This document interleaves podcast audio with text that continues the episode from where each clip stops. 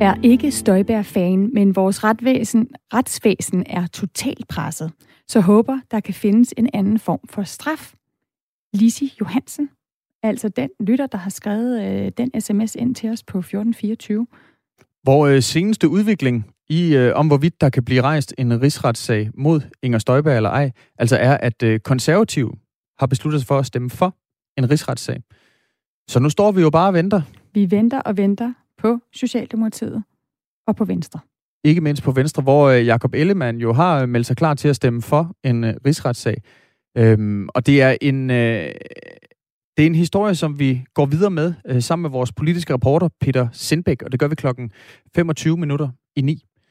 Og vi kan også sige, at øh, Venstres tidligere statsminister Lars Løkke Rasmussen også har meldt sin holdning ud. Han siger, at han ikke kommer til at støtte en rigsretssag mod Inger Støjbe. Han mener simpelthen, det vil sætte baren for fremtidige sager for lavt.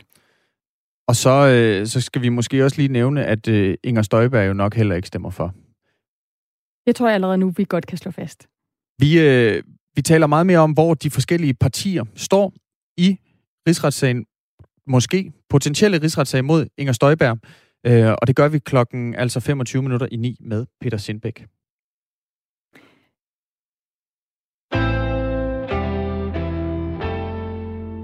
Nu skal det handle om et nyt projekt, som der i hvert fald er nogen, der mener, stigmatiserer tykke.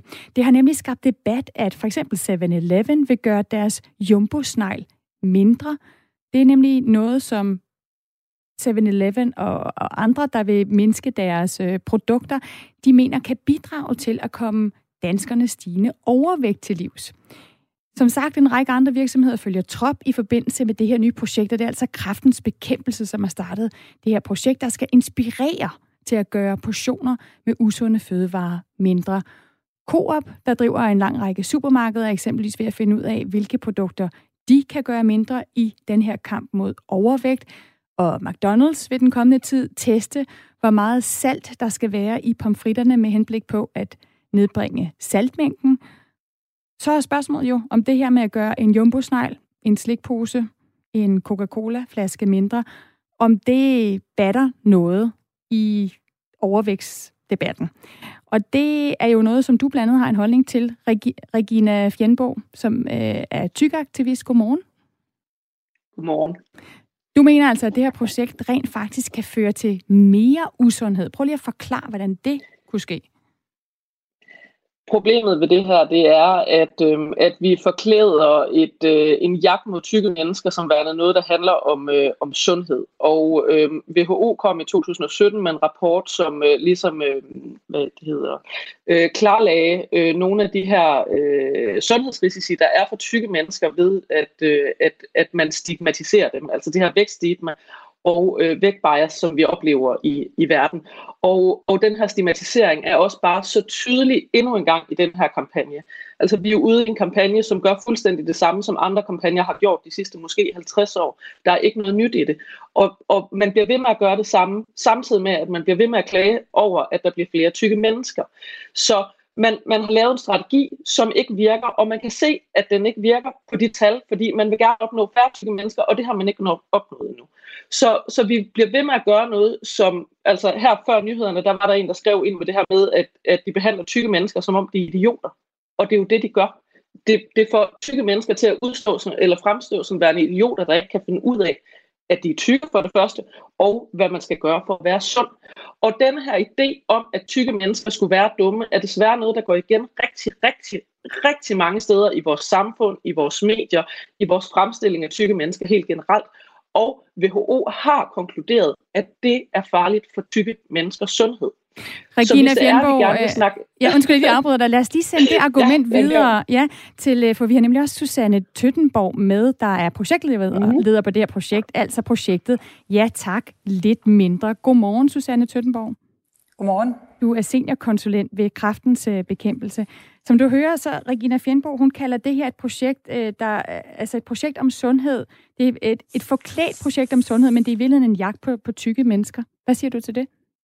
Øhm, jeg kender godt øh, synspunktet, og øh, jeg må sige, at jeg er noget overrasket over det. Vi går ikke efter mennesker med overvægt. Vi synes hverken de er dumme eller, eller har ønsker at have en, en, en klapjagt på dem.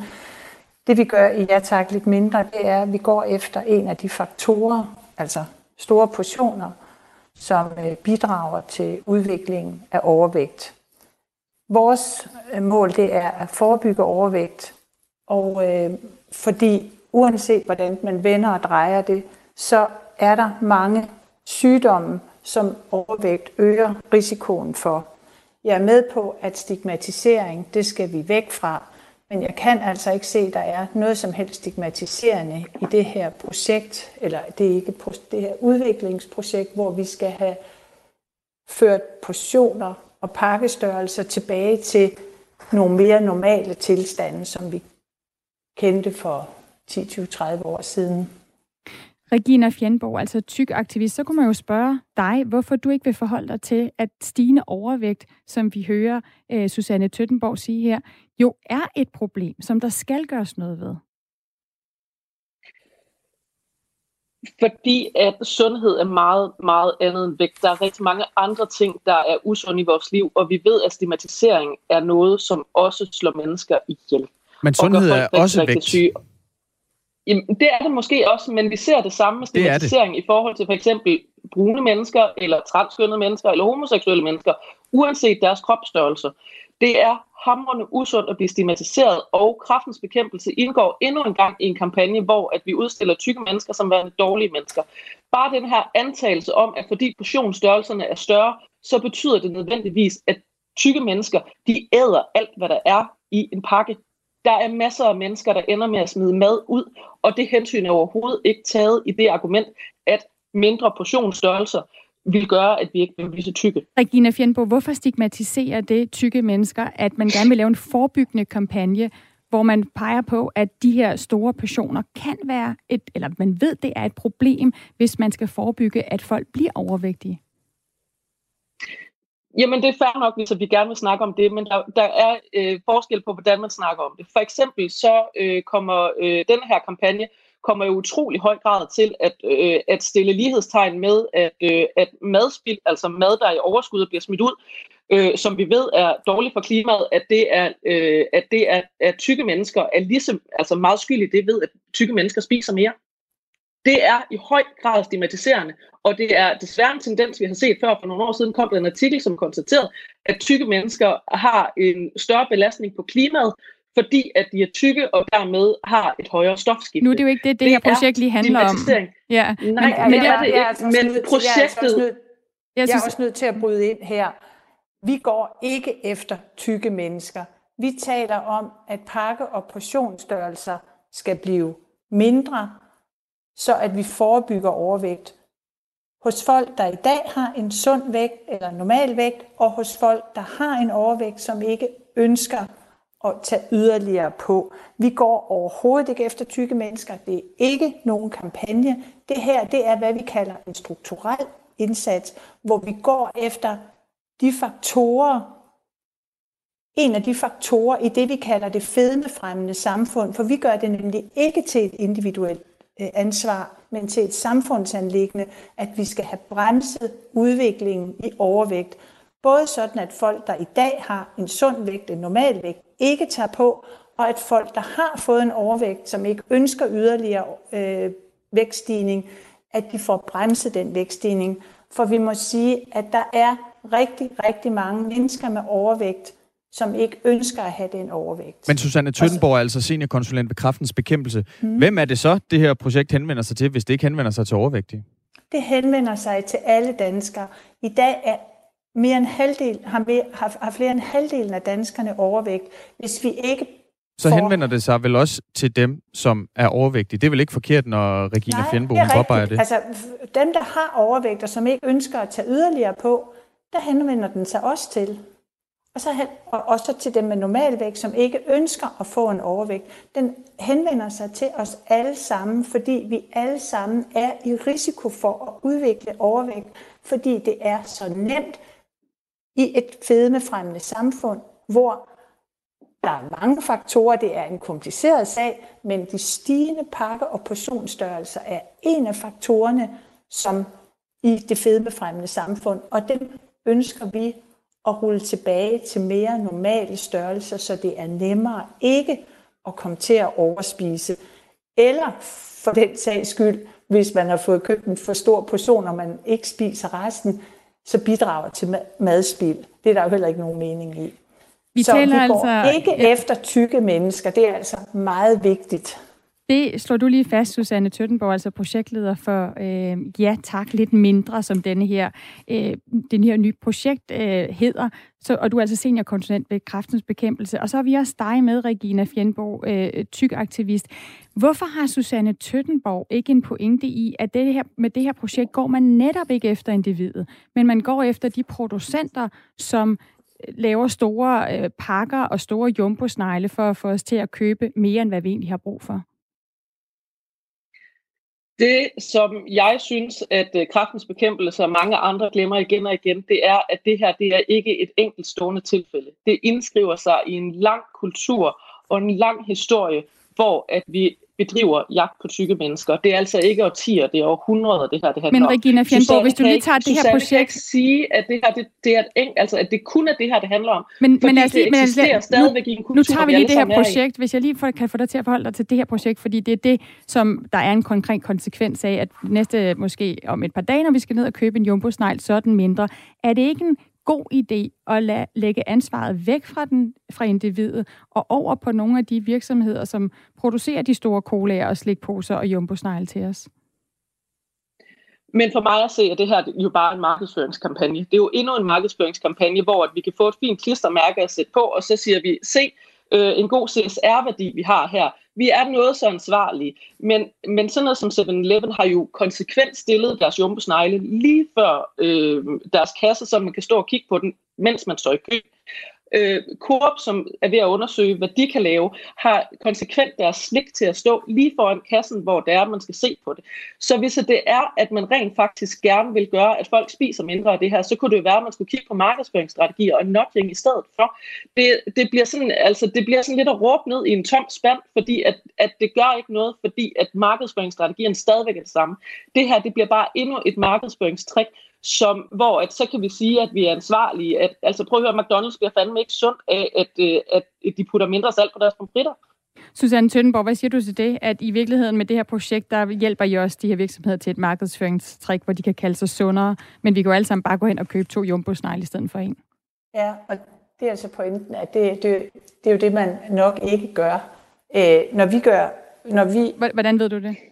Øh, vi ved, at øh, når man gør en vare cirka 10% mindre, så kan man faktisk ikke se forskellen. Det har vi, det har vi undersøgt. Og øh, der, man kan heller ikke rigtig mærke forskel, eller man kan ikke mærke forskellen på mæthed.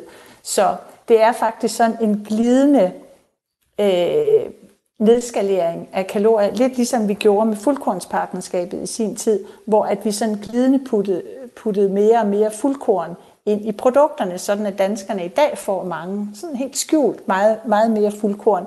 Og her skal vi simpelthen sådan helt skjult tage lidt af kalorierne af, så vi i dagligdagen ikke mærker det, og det derfor er nemmere for os at holde en sund vægt. Jeg kan, und, vi har lavet et regneeksempel på den jumbosnegl. Jeg vil godt lige fortælle, den jumbosnegl ja. har vi lavet et regneeksempel på. Jeg ved faktisk ikke, om det lige præcis er den, de vil øh, downsize.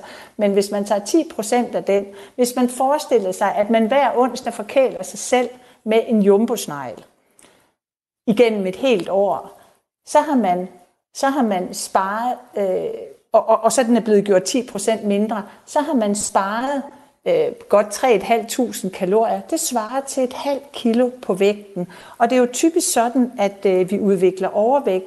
Det er, at vi tager et halvt, et helt eller to kilo på om året, og efter en, en, en, en længere årrække, så har vi fået overvægt, som altså er sundhedsskadelig, uanset om man kan lide det eller ej. Nu siger du, at øh, hvis man tager 10% af en, øh, af en given vare, som er usund, så lægger man faktisk ikke mærke til det. Men hvis det var sådan, at man Eller ikke skulle lægge mærke til det... Ja, mm. hvis, hvis, man, hvis det var sådan, at man ikke skulle lægge mærke til det, hvorfor så gå ud med en kampagne, der hedder Ja tak, lidt mindre, hvor man blæser det ud over øh, hele landet, at øh, nu tager vi 10 procent af for eksempel jumbosneglene? Øh, ja, det kan man selvfølgelig godt øh, spørge sig selv om. Øh, Men vi synes, det har været nødvendigt at gøre opmærksom på, at, øh, at, at, at, det, at, at vi skal gøre noget ved det her.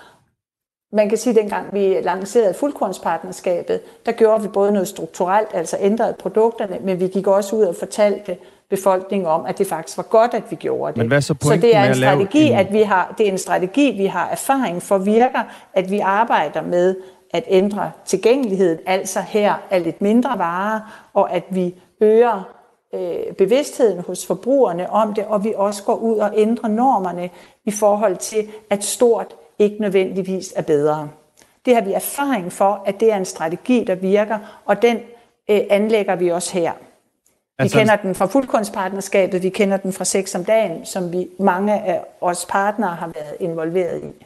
Altså en strategi om at mindske størrelsen på for eksempel jumbosnegle, så man ikke lægger mærke til det, og så samtidig lave en markedsføringskampagne, hvor man fortæller alle, at man mindsker størrelsen på jumbosnegle. Ja, eller i det hele taget, at vi skal have størrelserne rullet tilbage til mere naturlige størrelser. Ja, at vi gør det samtidig, det ved vi virker.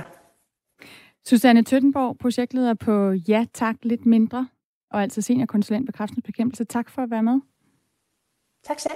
Til at tage debatten med dig, Regina Fjernbo, tykaktivist. Også tak for at komme med, med dit indspark til, hvorfor du synes, at, at den her kampagne øh, bestemt ikke giver særlig god mening. Selv tak.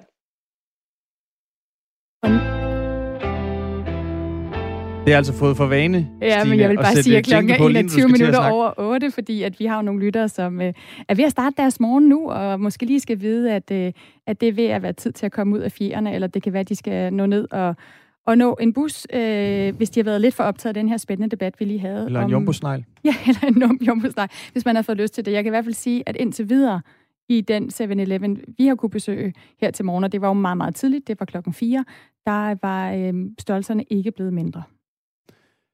I går der øh, meddelte sundhedsminister Magnus Heunicke på et pressemøde, at restriktionerne fortsætter. Og nu kommer de altså også til at omfatte kosmetiske operationer. Samtidig kommer der endnu et tiltag på indstilling fra Sundhedsstyrelsen. Det handler om kosmetiske klinikker. De skal nu også lukke. Kosmetiske behandlinger og indgreb, de kan godt vente, og derfor skal disse klinikker også holdes lukket. Altså klinikker, der udfører kosmetiske behandlinger, er nu også fået til rækken af erhverv, der skal holde lukket. Ligesom øh, liberale serviceerhverv som frisører og massører. Godmorgen, Jens Jørgen Elberg. Ja, godmorgen. Formand for Dansk Selskab for Kosmetisk Plastikkirurgi. Hvad var din øh, reaktion, da du hørte øh, restriktionerne nu omfatter, også omfatter jeres erhverv? Jamen, min, øh, min reaktion er jo, at vi selvfølgelig er forstående over for øh, den situation, landet befinder sig i, og at vi øh, er lige så bekymrede øh, som alle andre, øh, og at vi selvfølgelig følger de øh, retningslinjer, vi får, øh, får pålagt. Øh, det, der er lidt specielt i vores fag, det er jo, at, at vi spænder ret bredt, øh, og derfor er det vigtigt for os at få nogle øh, relativt præcise øh, hvad hedder det, øh, angivelser fra sundhedsmyndighederne om, hvad det er, de præ- præcis tænker på. Øh, vi ser sådan på det, at det er oplagt, at al den aktivitet, der har med det, vi kalder anti-AIDS-behandling at gøre, det vil sige øh, injektioner med filler og botox og den slags, at det er omfattet af den nedlukning, mm. øh, der er udmeldt her. Der, hvor vi kommer mere i tvivl, det er jo, at vi i de større klinikker øh, behandler øh, en, række, en, en lang række forskellige øh, situationer, øh, hvor, hvor det ikke altid er helt oplagt, om det er kosmetik eller om det er mere traditionel plastikkirurgi. Øh, det Hvad kunne det være for eksempel? Det kunne for eksempel være øh, personer, der har øh, haft øh, et øh, brystimplantat, som øh, er gået i stykker, og som er vældig bekymrede, og hvor silikonen siver ud. Det kan være patienter med øh, meget store bryster, som har gået og ventet meget længe, øh, Øh, har smerter i skulder- og kronisk hovedpine. Øh, så der er sådan en lang række situationer, hvor man kan sige, at, at der også er et sundhedsmæssigt aspekt øh, i den behandling, vi, vi øh, bidrager med. Altså, øh, så jeg skal lige forstå det. Du sådan set, øh, nu Magnus Højning, han, næv, han øh, nævnte på pressemødet her, at, øh, at altså, kosmetiske operationer øh, osv., det skal lukke ned. Øh, hvad er det helt præcis, du efterlyser af information fra sundhedsministeren? Jeg efterlyser en præcisering, fordi hvis man går ind og læser på Sundhedsstyrelsens hjemmeside nu, øh, så står der, at øh, kosmetisk behandling skal nedlukke på privathospitaler og offentlige hospitaler, men at hvis de kosmetiske operationer, og her mener jeg egentlig ordet kosmetisk er forkert, der burde have stået de plastikkirurgiske operationer, hvis de er en del af en, en, øh, en behandling af en helbredstilstand, så må de gerne fortsætte. Øh, og og det, det åbner jo en, en gråzone, øh, kan man sige, hvor det er lidt svært for os at vide, hvad vi skal gøre. Fordi hvis vi fortsætter en aktivitet i et vist omfang, øh, så er vi øh, muligvis ikke omfattet af støttereglerne. Og øh, hvis vi lukker ned, og man bagefter siger, jamen I kunne have fortsat det der, så I er ikke omfattet øh, af, af reglerne om fuld kompensation, så det mister I. Derfor vil vi gerne vide, hvordan står vi rent økonomisk, øh, hvis vi fortsætter en aktivitet som det, der til synligheden er muligt ifølge øh, Sundhedsstyrelsens hjemmeside. Og det, det, det du henviser til her, det er, øh, altså, blandt, som man andet, blandt andet kan læse på coronasmitte.dk, øh, i den her tekst, som altså ledsagede de forlængede restriktioner, hvor de skriver, citat, Derudover anbefaler Sundhedsstyrelsen i lyset af den aktuelle smittesituation, at kosmetisk behandling ikke bør udføres på offentlige og private sygehuse og klinikker med henblik på yderligere at mindske smittespredningen. Dog bør der stadig udføres kosmetisk behandling, når det er som et led i en behandling, hvor det samlede formål er sundhedsfagligt. Lige præcis. Og det er det jo i en del af de situationer, øh, vi beskæftiger os med til daglig. Lad, lad os lige høre her, hvad Magnus Heunicke han rent faktisk sagde. Kosmetiske behandlinger og indgreb, de kan godt vente, og derfor skal disse klinikker også holdes lukket kosmetiske behandlinger kan godt vente. Uanset om det er en anbefaling eller et krav, så er der jo noget, der hedder samfundsind. Det har vores øh, regering jo øh, slået på tromme for. Jeg ved, ved, jeg ved ikke, hvor mange øh, pressemøder. Og der ligger også en anbefaling fra Sundhedsstyrelsen her. Øh, hvorfor kan behandlingerne ikke vente? Jo, men øh, alt, alt er jo relativt i den her verden, og, og det man jo skal være klar over, det er, at, at det personale, der arbejder på øh, større privathospitaler og beskæftiger sig med det her, det er jo sundhedsfagligt personale, der er vant til at agere i et, øh, i et, i et, smittefyldt eller et risik, i miljøer med risiko for smitte. Øh, vi er vant til at bruge værnemidler, vi er vant til at beskytte os fuldstændig, ligesom de er på de offentlige sygehuse. Og man har jo ikke lukket ned for alt det, vi kalder elektiv behandling. Og det her, vi taler om, det er elektiv behandling. Vi udfører jo også opgaver for det offentlige øh, hvor vi, vi opererer de patienter, der udvisiteres, fordi at man har fundet, at der er et, et legitimt øh, behov for behandling. Har du øh, henvendt dig til Sundhedsministeriet eller Sundhedsstyrelsen for at få, få afklaret det her om, hvornår øh, en, øh, et givet indgreb kan vente, og hvornår det ikke kan? Nu er det jo morgenen derpå, vil jeg sige. Og som, som ejer af en klinik, jeg har 20 ansatte, øh, og vi har patienter, der ringer i, i en lindstrøm i øjeblikket, så, så vi har vældig travlt med at øh, få styr på, hvad vi skal sige til patienterne. Øh, det er klart, at vi arbejder øh, også via øh, vores kanaler, øh, Danmark.dk, hvad hedder det, Sundhed Danmark osv., for at finde ud af, hvor vi helt præcis står. Øh, så jeg har ikke personligt været i kontakt med dem endnu. Jeg venter på en... Jeg, jeg går også ud fra, at jeg får en udmelding fra, øh, fra myndighederne, fordi det er jo fra på mandag, det her det gælder. Vi har, øh, vi har forsøgt at få en kommentar både fra Sundhedsstyrelsen og fra Sundhedsministeren. Det har desværre ikke været øh, muligt at få øh, hverken Sundhedsstyrelsen eller Sundhedsministeren med her til morgen. Nej, øh, og så nej. henviser de i et, øh, i et mailsvar til os øh, til det citat, som jeg, som jeg netop læste op for dig. Lige Jens Jørgen Elberg, tak fordi du var med her til morgen. Og, øh, Jamen, velbekomme. Pøj, pøj med at få det afklaret. Ja, tak for det. Ja. Altså, formand for ja, Dansk Selskab for Kosmetisk Plastikkirurgi.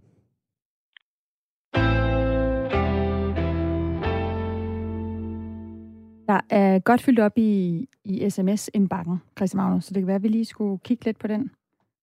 Lad os.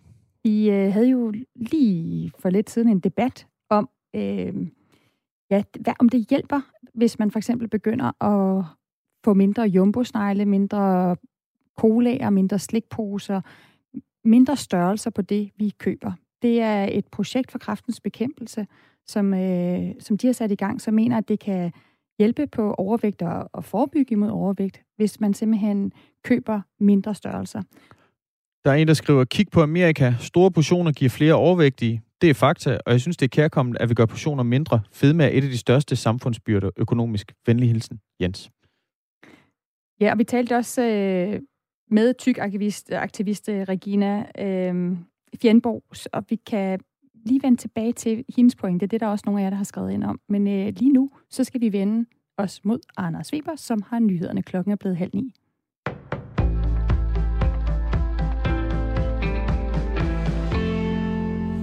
De konservative har for kort tid siden meldt ud, at de vil stemme for en rigsretssag mod Inger Støjberg. Og det er en enig folketingsgruppe, der står bag beslutningen, skriver gruppeformand Maja Mercado på Facebook. Det ville alle talt være svært at nå til den omvendte konklusion. Det er det også en enig konservativ folketingsgruppe, der er nået frem til denne beslutning. Lov er lov, og lov skal holdes, uanset hvem vi er og hvad vi i øvrigt står for, skriver hun. De konservative sad selv i regeringen med Venstre, da lovbrudene fandt sted. De to store partier, Socialdemokratiet og Venstre, har endnu ikke meldt ud, om de støtter en rigsret eller ej, men det vil de formentlig gøre senere i dag, når deres folketingsgrupper mødes for at diskutere sagen. Og hvis Venstre eller Socialdemokratiet stemmer for, så vil der være flertal for en rigsretssag.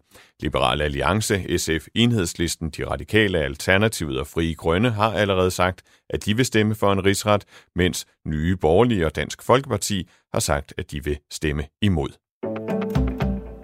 De omfattende restriktioner fortsætter til den 7. februar for at få bugt med coronasmitten og særligt den her britiske smitsomme variant. Og det omfatter også skolebørn i alle aldre. Men det skaber store problemer i børnefamilierne, advarer Rasmus Edelberg, landsformand for skole og forældre. Der er jo problemer. Der er mange øh, børn, som har det rigtig hårdt, og øh, som, som, øh, som har det skidt. De føler sig øh, meget ensomme, meget isoleret. De savner deres venner. Der kan være øh, højt konfliktniveau i hjemmene, og der er mange forældre, som føler sig øh, utilstrækkelige i forhold til at hjælpe dem med at støtte dem nok til, til skolearbejdet. Han foreslår derfor, at skolelederne og skolebestyrelserne skal have mere fokus på tilbudene om nødpasning om kvalitet og kapacitet i forhold til nødpasning, hvordan det bliver brugt, sådan så vi sikrer en balance, bedre balance i tingene og gør det mere bæredygtigt. Det er jo det, der er vigtigt nu, hvor man forlænger de nuværende øh, restriktioner, øh, at vi indretter os i en balance, der er bæredygtig for familierne. En rigsretssag mod Donald Trump vil være med til at skabe mere splittelse i USA, det siger USA-korrespondent Anne Alling i aften stemte et flertal i repræsentanternes hus for at stille USA's præsident Donald Trump for en rigsret for at have opildnet til oprør i forbindelse med uro ved kongressen i sidste uge. Det vil gøre Trump-vælgere sure, det vil gøre mange republikanske vælgere i det hele taget sure, øh, og at det vil ligesom øge denne her splid øh, i USA øh, mellem demokrater og republikanere. Så det er det, de argumenterer for, at jo, det var forkert, det der foregik i kongressen, men en rigsretssag vil ikke gøre tingene bedre, tværtimod. Hvis Trump bliver fundet skyldig ved en rigsret, efter at han har forladt posten, så vil han miste de goder, som amerikanske ekspræsidenter normalt har, såsom sikkerhed og pension, og han vil også være forhindret i nogensinde at stille op igen. Selvom socialt udsatte og hjemløse fortsat gerne må mødes i varmestuer og på væresteder, så har coronasmitten alligevel skabt problemer på varmestuerne. De frivillige trækker sig nemlig af frygt for virussen. Mange af dem er måske også selv i en vis risikogruppe. De er, en del af dem er pensionister eller efterløn. Siger Susanne Lodberg, der er regionschef for Sjælland og øerne i kirkens korsher om de frivillige. Og det er et stort tab, at de ikke kommer længere, ikke mindst for brugerne, som mangler hjælp til flere sager. Samtaler, hjælp til de udfordringer, man har som øh, hjemløse og socialt udsat. Øh, der kan være øget misbrug, der kan være at man kommer i en ny situation ved at være hjemløs. Så ja, stor mm. tab i vores dagligdag. Mest skyde i dag med lette snebyer hister her. På Bornholm dog fortsat regn, slud eller snebyer. Temperatur mellem 2 graders frost og 3 graders varme. Det var slut på nyhederne med Anders Weber.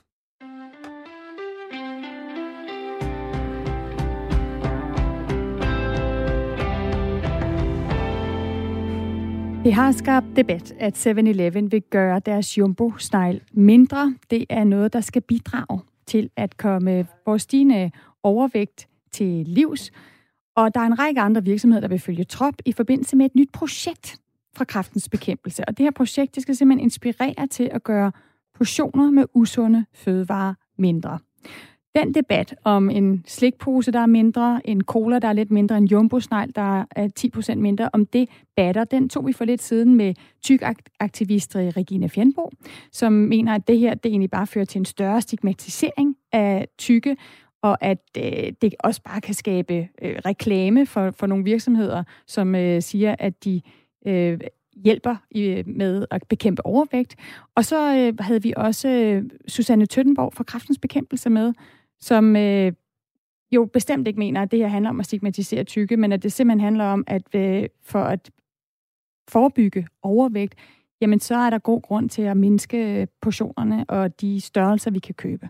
Og altså en kampagne, som, øh, som hun er projektleder på, den her Ja Tak, lidt mindre. Øh, Allan Højbjerg har blandt andet skrevet ind, det er totalt til grin. Usund overvægt er en psykisk sygdom med et fysisk udtryk. En tyk person vil så bare spise to formindskede jumbosnegle. Det er meget naivt at tro, at den slags hjælper noget. At stille krav om sundere og mættende alternativer vil hjælpe meget mere. Kalorietælling eller vægtkontrol får ikke tykke til at tabe sig i det lange løb. Bjarne har skrevet ind, Coop har på næsten alle varer rabat ved køb af to styk. Det forøger forbruget, og besparelsen er minimal. Når, øh, når mor kraftens bekæmpelse nu finder på noget nyt at kaste over, i spørg- så er spørgsmålet, må producenternes pris så falder i forhold til indholdet, skriver Jonna fra Højbjerg. Og Helle, hun mener faktisk, at kraftens bekæmpelse er alt for vag i kampagnen. Øh, for, vag. Alt for vag, ja, i, i kampagnen mod befolkningens øh, sundhed i forhold til øh, den nødvendige styrkelse mod øh, kræftens frygtelige angreb af befolkningen. For eksempel så tager foreningen ikke afstand fra salget af de for længst erkendte, stærkt usunde fødevarer, landbrugets anvendelse af pesticider. Så en, øh, en lidt anden øh, pointe fra Helle, som hun synes, at kraftens bekæmpelse også burde kaste over. Og så kan vi måske lige slutte med Daniels sms. Han skriver, kan hun ikke bare købe to portioner? Hvorfor hælde vand ud af ørerne hele tiden? Hun siger, at folk smider mad ud, så mindsker det madspil. Plus, at svage sjæle spiser mindre. Det er altså... Ja. ja. Værsgo, Stine. Jeg vil bare sige, bliv ved med at skrive ind, ind til os på, på 1424 og, og start jeres besked med, med R4. Øh, vi skal nok øh, samle op på, på jeres sms'er, og også meget gerne, når vi har de her debatter, så øh, stille spørgsmål, så bruger vi dem undervejs. Nogle gange, så øh, selvom Christian Magnus og jeg, vi har en masse ord i os og en masse spørgsmål, så sidder I derude med de allerbedste. Så bliv ved med at sende dem ind her til os. Inger Støjbergs politiske liv, det øh, skal til overvejelse i Folketinget i dag, eller dommen falder. Man kan vel nok ikke kalde det dommedag. Men i hvert fald så skal både Socialdemokratiet og Venstre beslutte sig for, om der skal rejses en rigsretssag mod tidligere udlænding og integrationsminister Inger Støjberg. Øhm, vi har netop, imens vi sendte, hørt, at øh, konservative som gruppe vil stemme for en rigsretssag. Så vi venter altså bare på Venstre og Socialdemokratiet. Selv der sagde hovedpersonen sådan her om muligheden for en rigsretssag i sidste uge. Det kan være, det må vi jo så se. Altså, man dør jo ikke af at komme for en rigsret, øh, men jeg mener bare ikke, der er belæg for en, en rigsretssag. Men det er op til Folketinget. Øh, flertallet afgør det. Det er op til Folketingets flertal at afgøre det. Og Venstre, de er netop mødt ind til et gruppemøde, hvor de altså skal beslutte sig for, om Støjberg ifølge dem skal få en rigsret. Socialdemokratiet, de gør det på et gruppemøde, som øh, starter klokken 9, altså om godt 20 minutter. Godmorgen, Peter Sindbæk. Godmorgen. Politisk reporter på Radio 4. Hvad, øh, hvad er det, partierne øh, ligesom har manglet at få svar på, siden de først nu øh, skal beslutte sig for, om, øh, om de vil stemme for en rigsret mod øh, Inger Støjberg eller ej?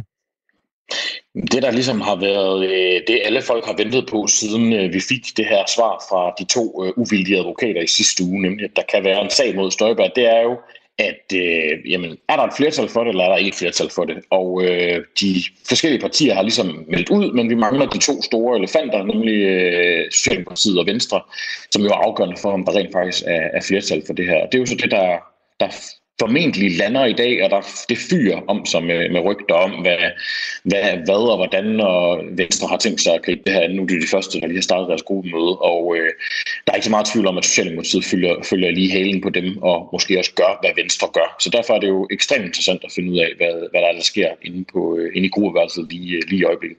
Men de her uvildige advokater, var det ikke nogen, som øh, Venstre havde hyret? Øh, nej, Venstre havde faktisk selv fået øh, to øh, uafhængige advokater til at vurdere øh, det grundlag, der lå fra, øh, fra instrukskommissionen. Men øh, det er to uvildige advokater, som, har, øh, som er blevet ansat til det, så at sige, af, af et enigt folketing, som gerne vil have nogle øh, juridiske retningslinjer at lægge sig op af. Så, øh, okay. så det er det øh, billede, vi forholder os til i dag. Og hvad, hvad er det så, Socialdemokratiet venter på? Jamen, Socialdemokratiet har jo været sådan lidt i en øh, venteposition, øh, også fordi der jo også hænger en anden lidt mere alvorlig sag, eller ikke mere alvorlig, men i hvert fald også alvorlig sag over, over deres hoveder, nemlig øh, den her grænsningskommission, øh, som også skal komme med, nogle, øh, med, med en helt vurdering af hele Mink-sagen. Så derfor øh, er der mange, der, der tænker i, at Socialdemokratiet er lidt påpasselige, og det er også det, man hører, når man taler med, med Socialdemokrater, når man lige fanger dem, øh, nemlig at man er lidt påpasselig med at skyde for hurtigt øh, fyre pistolen af, lidt for hurtigt i forhold til at, at dømme andre ministre i andre tidligere ministre i andre sager øh, i forhold til en, en eventuel rigsret. For det er, som vi også har hørt tidligere i udsendelsen i dag, et ret stort maskineri, man sætter i gang, og, og det er også for magtpartier som Socialdemokratiet og også og på Venstre, så er det en, en, en hvad kan man sige, lidt ærgerlig politisk præcedens at, at starte, nemlig at, at kaste rigsretssager i, i vælten hver eneste gang, der er noget, man, er, man mener, der er blevet gjort forkert. Ja, når man har trykket på aftrækkeren, så kan man altså ikke øh, trække det tilbage. Øh, lad os lige øh, rulle sagen op her. 14. december, der kom Instrukskommissionen med sin delredegørelse i Støjberg-sagen. Her der slog man fast, at tidligere udlænding- og integrationsminister altså havde talt usandt over for Folketinget, og været bekendt med mulig ulovlig administration i adskillelsen af unge asylpar, hvor mere end, end 20 par var blevet adskilt, uden at man havde lavet en individuel vurdering. Og det må man altså ikke.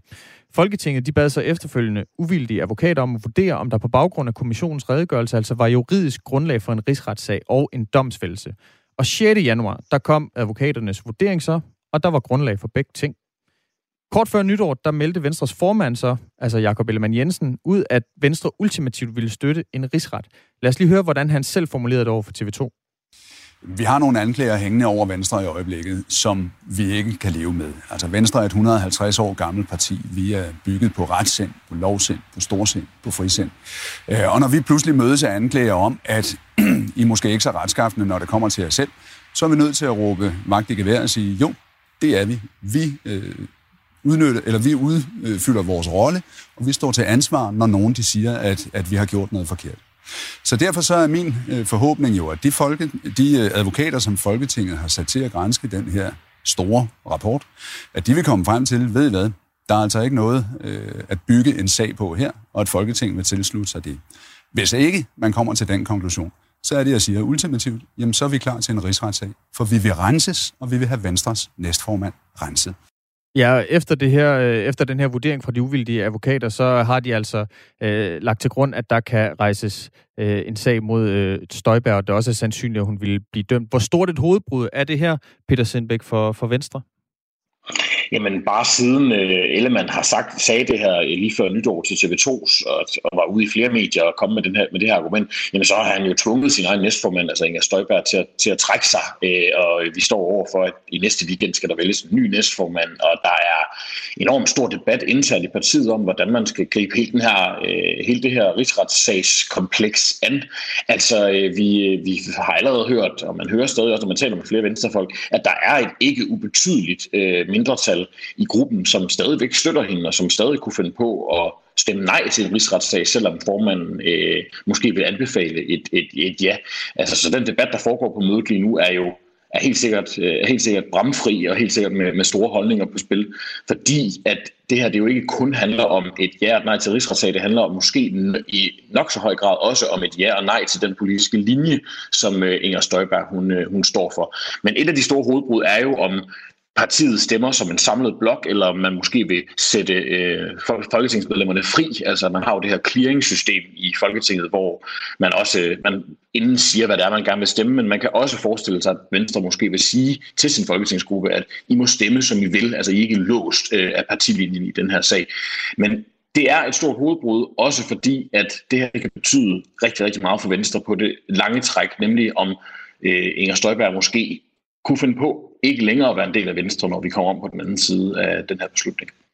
Kan man forestille sig, at øh, Jakob Ellemann vil sætte gruppen fri frem for at sætte sin... Øh sætte sin, øh, ja, hvad var jeg lige ved at sige, sin, sin position lidt på spil ved at anbefale, at man stemmer for en rigsret, og så se øh, medlemmer stemme, som de egentlig øh, selv har lyst til?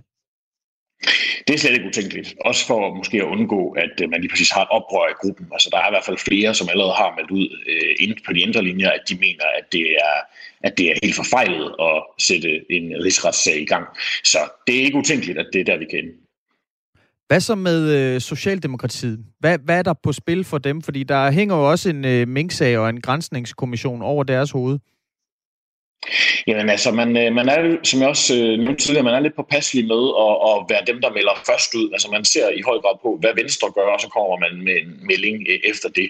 Øh, jeg tror, det er meget vigtigt for, øh, for Socialdemokratiet, at hvis der skal komme en rigsretssag på bordet, hvilket det tegner sig til, at der gør lige i øjeblikket, så, så er det meget vigtigt, at der er et bredt flertal for det i Folketinget. Altså man har vil, Kilder har sagt, for eksempel omtalt det over for mig som en, en, en, at man vil undgå en rød heksejagt, altså at sikre sig et bredt flertal og hen over midten. For det var jo et, øh, et rødt flertal, der satte hele instrukskommissionen i gang til at starte med.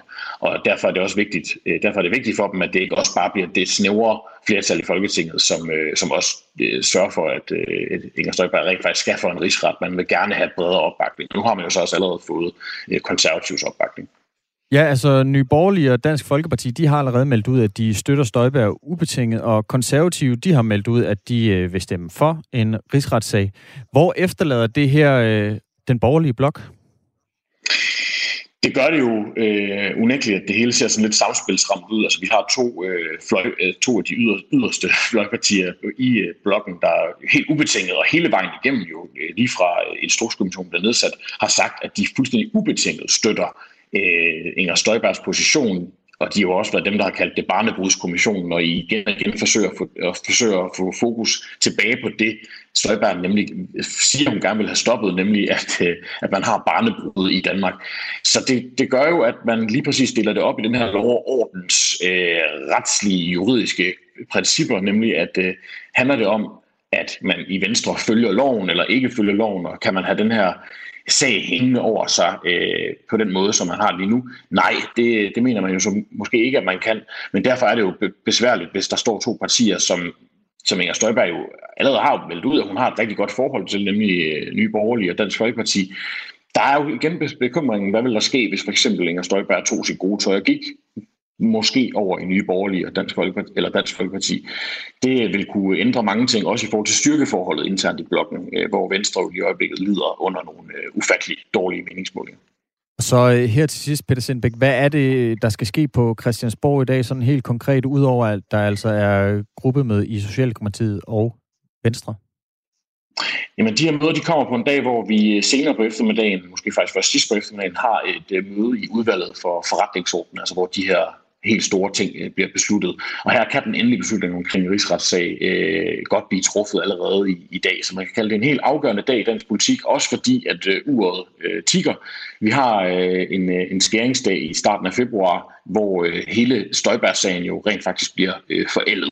Så, øh, så der, der skal snart en beslutning på bordet i Folketinget, og det er med al sandsynlighed i dag, at vi øh, bliver klogere på, hvad der rent faktisk skal ske med Inger Støjbergs fremtid. Tak for det, Peter Sindbæk. Jamen, det var så lidt. Politisk reporter her på Radio 4, som altså følger udviklingen på Christiansborg. Og det er altså i dag, at Venstre og Socialdemokratiet melder, melder ud, om de støtter en uh, rigsretssag mod tidligere udlænding og integrationsminister. Vi bliver altså klogere efter de to partiers gruppemøder senere på formiddagen. Og uenigheden internt i Venstre om det her, den er altså allerede brudt ud i, i lys lue. Vi har flere gange øh, her på morgenen nævnt, at Lars Lykke øh, den tidligere venstrestatsminister, har sagt, at han ikke vil stemme for en rigsretssag mod Inger Støjberg. Og det har fået Søren Pind, tidligere justitsminister, til at gå i rette med Lars Lykke på Twitter. Han skriver, min gamle chef gør nu fælles sag mod det yderste højre, og dem, som mener, at når man er borgerlig, må man bryde loven, men når man er socialist og forbryder sig i forhold til mink, så skal man gennem skærsilden. Som en anden en vil sige, so sad, so sad. Det skriver altså Søren Pind. Og øh, det har Lars Løkke Rasmussen svaret på. Man kan gå ind på Twitter og se på, hvordan øh, den uenighed udspiller sig mellem de to øh, tidligere venstre ministre, inden at vi altså får en afgørelse lidt senere i dag.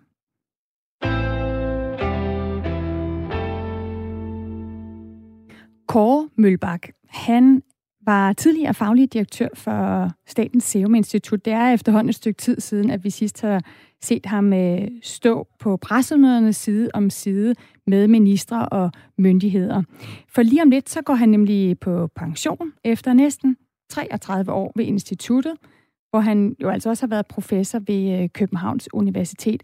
Inden da, der har Kåre Mølbak et sidste budskab i en kronik, som man kan læse i Politikken. Og det budskab lyder, det er urealistisk at forestille sig, at coronavirusen ikke er blandt os en dag.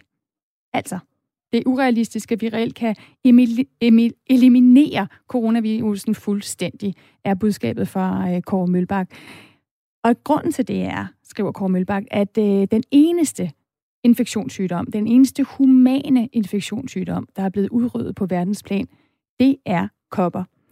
Derfor så anser han det altså også for usandsynligt, at øh, viruset, coronavirus, som vi kæmper med i øjeblikket, at det vil blive helt udryddet. Og det skyldes jo så, at sygdommen er meget mere smitsom end for eksempel kopper, og at det kan overføres øh, mellem dyr og, og mennesker. Og så skyldes det også, at coronavirus smitter, selv når folk ikke har øh, nogen symptomer. Der er ikke kun dårligt nyt fra Kåre Mølbak, og det øh, skal jeg lige huske at tilføje, fordi vi har fået en sms fra Karsten, som... Nej, nu skal vi se, det var Kenneth, der skrev ind. Kåre Mølbak siger i dag, at vi aldrig slipper af med coronavirus. Øh, øh, skal vi se her. Jeg savner svar på, hvad der skal til, for at vi lukker op igen. Skal vi spære os inde hver vinter fremover, spørger Kenneth. Man kan sige, at der er en form for svar i den her kronik i politikken fra Kåre Mølbak, for han skriver også, at selvom vi ikke slipper for coronavirusen, så skal vi lære, og vi skal lære at leve med den, så mener han, at vaccinerne med tiden vil blive mere og mere effektive. Um, altså, at uh, den kan leve i, i blandt os, sådan, som vi også lever med andre luftvejsinfektioner. Og så tror Kåre Mølbak altså også, at det er realistisk at tro, at uh, coronasituationen ser lysere ud i foråret. Apropos coronasituationen, så er restriktionerne, som vi kender dem, altså blevet forlænget med tre uger. Det har vi talt en del om her til morgen, og nu skal vi til den igen. Fordi at, hvad gør vi så, når vi egentlig skal til at åbne samfundet igen?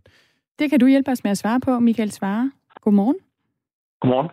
Du er professor i nationaløkonomi på Aarhus Universitet, og så har du sammen med en lang række andre eksperter i alt fra statistik og udregningsmodeller og økonomi og virologi i har sat jer ned, I har lavet en ny rapport, der anbefaler, hvordan vi bør åbne samfundet, når den tid kommer. Det er jo en dejlig positiv ting at tænke på, så lad os øh, prøve at beskæftige os lidt med den. Øhm, hvordan er I nået frem til den her rækkefølge, hvor at øh, I giver altså øh, nogle områder højeste prioritet, og så nogle andre områder laveste prioritet? Jeg kan jo lige afsløre, højeste prioritet, der skriver I, det er grundskolens 0-4. klasse. Laveste prioritet, det er bare og værtshuse. Jamen, det vi har gjort, det er, at vi har prøvet at bruge input fra alle de forskellige fagområder, som bliver også nævnt. Så dybest set til det, vi gerne vil vide, det er, hvis der er et, et råderum i forhold til at øge smitten, altså ved at åbne op, hvor det så giver størst mulig samfundsmæssige øh, afkast. Og det er både i forhold til samfundsøkonomi, men det er også i forhold til trivsel og i forhold til borgernes opfattelse af, hvor, hvor, hvor begrænset det er i deres øh, liv øh, og levnet. Så vi har prøvet at samveje de forskellige ting, og så, og så blevet enige om, en prioritering, som er, som er skarp i forhold til de 0-4-årige, og den er også lidt skarp i forhold til bar og værtshus. Og så er der et stort midterfelt, hvor den er mindre skarp. Nu fortæller du, at I har kigget på blandt andet øh, trivsel og samfundsøkonomi. Hvordan har de to ting spillet op mod hinanden, når I har skulle prioritere områderne med høj prioritet og områderne med lav prioritet? Fordi der er vel ikke så meget øh, samfundsøkonomisk øh, ræson i, for eksempel, at, at grundskolens 0. til 4. klasse øh, har højeste prioritet, hvor at bare værtshuse, som jo er arbejdspladser, hvor øh, som, øh, som dem, der er ansatte, hvor de øh, betaler skatte deres løn osv., hvordan har I ligesom spillet de to, altså trivsel og økonomi, op mod hinanden? Jamen, det er klart, at vi har gjort det, at vi på hvert område har vi set på, sådan, hvad er koldt og kynisk den økonomiske effekt. Og faktisk 0-4. klasse har en stor samfundsøkonomisk effekt, fordi at den forhindrer forældre i at, at varetage deres job. Så der er et stort øh, produktivitetstab forbundet med, at de små øh, skolebørn, de ikke kan komme i skole. Så der er faktisk en meget direkte effekt, som langt overstiger den, som der gælder for for eksempel bare værtshus, fordi det er jo rigtig, rigtig mange familier, der bliver berørt. Så, så det var den lette svar. Det, det svære det er selvfølgelig, hvordan, hvordan varer man de her forskellige ting op mod hinanden. Og det har, det har, det har vi gjort på, på et, et skønsmæssigt basis, hvor vi har brugt indsigt fra de forskellige områder, og så har vi, og så har vi diskuteret os frem til at få den løsning. Og det er også derfor, at det er meget svært at lave en præcis prioritering af, af rigtig mange tiltag, fordi at der er nemlig modsatrettede ting, og det er svært at veje op. Så det er det, man må tage med i, i betragtning. Udover den her højeste og laveste prioritet, I så har lavet, så er der jo et stort midterfelt. Og, og der finder vi områder som, som store skoleelever, indkøbscentre, restauranter, biografer, idrætsaktiviteter. Hvor vanskeligt er det at prioritere de her forskellige områder i midterfeltet? Jamen, det, det er meget svært. Øh, dels øh, er det basalt set svært, og så har vi heller ikke haft sådan rigtig lang tid til at lave det her. Så, så det kan godt være, hvis man arbejder videre med det, at man kunne, kunne blive mere skarp. Men, men når det så er sagt, så det vi siger, det er, at på tværs af af felter, altså undervisning, erhverv, kultur, idræt og forsamlinger, der er det svært at prioritere. Det vi så kan gøre, det er, at vi kan godt sige inden for for grupper. Så for eksempel, hvis vi tager undervisningssektoren, så siger vi, at øh, det er klart, at de 0-4-årige, de, de, de går først af de grunde, jeg sagde før. Hvis vi så ser på resten, så siger vi, at der er også et særligt argument for afgangsklasserne, fordi de kan ikke nå at indhente det, de øh, taber i indlæring, og det, det, de ikke kan gå ordentligt til eksamen, og det ikke, de kan få sikret sig en ordentlig afgangseksamen. Så de, de prioriterer højst inden for den gruppe. Men vi kan så ledes ikke, øh, men vi kan så ledes ikke prioritere på tværs af kategorier. Så det i sidste ende er stadigvæk politikerne, der skal lave den prioritering? Altså alt er i sidste ende politikerne, der skal lave prioritering. Men vi har okay. prøvet at komme med Vi kan ikke sende aben til jer i sidste ende, når vi bliver sure over, hvem der bliver lukket op hvornår. Altså, jo, altså, vi har jo selvfølgelig, vi har jo selvfølgelig beskrevet vores pointer og vores beregninger, og det, det står vi selvfølgelig ved. Og så i sidste ende er det selvfølgelig politisk prioritering. Og det er klart, at i det her store midterfelt, der kommer der meget politik ind. Prøv lige at forklare så her, øh, hvilke områder det så har været sværest øh, at vurdere, hvordan man får den bedste effekt af, af genåbning. Fordi det må være svært at beregne, øh, netop når man skal holde forskellige ting op imod hinanden. Biografbesøg, museumsbesøg, øh, en tur i svømmehallen. Ja, altså det er klart, jeg vil ikke sige, at der er noget, der har været let, men, men hvis man for eksempel tager et område som, øh, som kultur og idræt, så det er noget af det, hvor det, det er meget svært at sætte uh, sådan samfundsøkonomi på, fordi selvfølgelig betyder sundhed og det, at man kan røre sig og komme ned i sin øh, uh, idrætsforening, det betyder rigtig, rigtig meget for folk, og det betyder rigtig, rigtig meget for sundheden. Så det vægter rigtig højt, men så det samfundsøkonomiske opmål på beskæftigelse og BNP, så er det jo ikke en, så er det ikke en stor sektor. Så hvordan man, man giver den nok så at sige, vægt i prioriteringen, det, det, har, det, har, det har været svært. Så, så det er samveje ting, som sådan går lidt i hver sin retning, eller som fylder meget i den ene dimension, men ikke særlig meget i den anden. Det er klart, det er svært at vide, hvor hårdt skal vi så prioritere den dimension, som, som, som virkelig slår ud. Ja, så er vi jo lidt tilbage ved, hvor højt trivsel øh, skal vægte i forhold til altså samfundsøkonomiske effekter. Ja. Ja, og det er jo også, øh, det er jo også uh, utrolig svært, fordi at det, det, Altså, der er, jo, der er jo ingen tvivl om, at trivselen den, øh, den har trange kår under de nuværende vilkår. Det viser både en masse analyser, og det, det kan, kan vi alle sammen jo godt sætte os ind i fra vores eget liv. Men, men det er så omsætte det til en enhed, man kan holde op mellem med beskæftigelse, eller med smittetryk, eller med BNP, det er klart, det er en udfordring, og det, øh, det, vi har gjort indtil videre, det er det, vi kalder en kvalitativ vurdering, altså hvor vi, hvor vi tager argumenterne ind, og så, og så forholder vi dem over til hinanden. Men hvis man skal have sådan en decideret vægtning, jamen, så skal man have en måleenhed og målskrivsel på, og det, det er vi ikke nået frem til. Michael Svare, hvis jeg nu gerne vil ind som, øh, som lytter her på Radio 4 morgen, eller almindelig borger, og lige kigge øh, jer efter i sømne og se, om jeg er enig i jeres øh, vurderinger, kan jeg så finde den her rapport et sted, eller er det regeringen, som får lov til at kigge i den? Ja, nej, der er 126 sider, som ligger inde på øh, coronasmitte.dk, tror jeg, og så kommer den også på Sundhedsministeriets øh, hjemmeside, så, så der kan I finde den. Og hvis I ikke kan finde den, så er I meget velkommen til at sende en mail til mig, så skal jeg nok sende rapport. Sådan. Det er borgerservice øh, lige her på, på Radio 4 morgen. Tusind tak, Michael Svare. Det var så lidt. Altså, øh, med, med mindre du kan svare på, I også lavet en vurdering af, hvornår der så faktisk er den her genåbning, men det regner jeg ikke med er inden for jeres ressortområde. Nej, det blev vi ikke bedt om, men det er klart, at, at det, som, det, det er vigtigt, at man, kan, at man åbner op, så snart det er sundhedsforsvarligt muligt. Men det er klart, at der er rigtig meget stor usikkerhed omkring blandt andet den britiske mutation, og det, det, det skal vi selvfølgelig tage alvorligt. Sagde altså Michael Svare, professor i nationaløkonomi på Aarhus Universitet.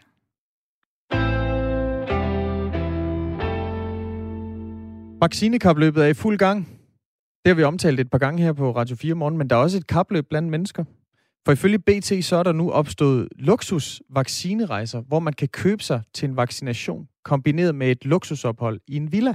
Lad mig gætte en destination. Gæt. Rusland? Nej, Nå? De, er ikke, de er ikke med i BT's artikel der, men man kan simpelthen få en uh, rejse gennem uh, den private klub Knightsbridge Circle. Uh, de tilbyder altså medlemmer de her luksusvaccinerejser. Øh, et øh, medlemskab af den her klub, det koster 200.000 kroner om året. Og så kan man altså blive fløjet til en luksusvilla i Indien eller de arabiske emirater. Og så bliver man altså vaccineret og opholder sig i en øh, luksusvilla, øh, mens man venter på, at vaccinen er, er effektiv. Så altså, øh, hvis man har lidt mønt på lommen, så er der altså mulighed for at komme foran i køen. Klokken er 9, og der er nyheder.